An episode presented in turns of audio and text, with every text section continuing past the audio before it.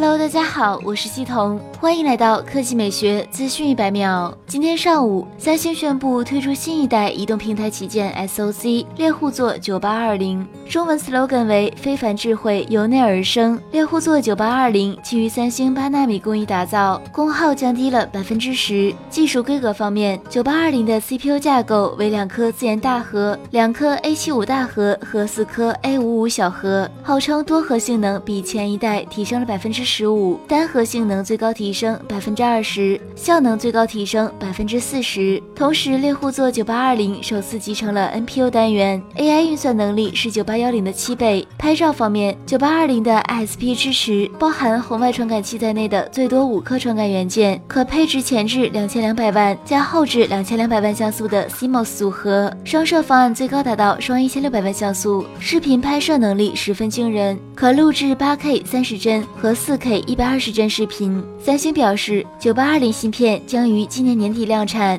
在明年二月的 Galaxy S 十 系列上首发不成问题。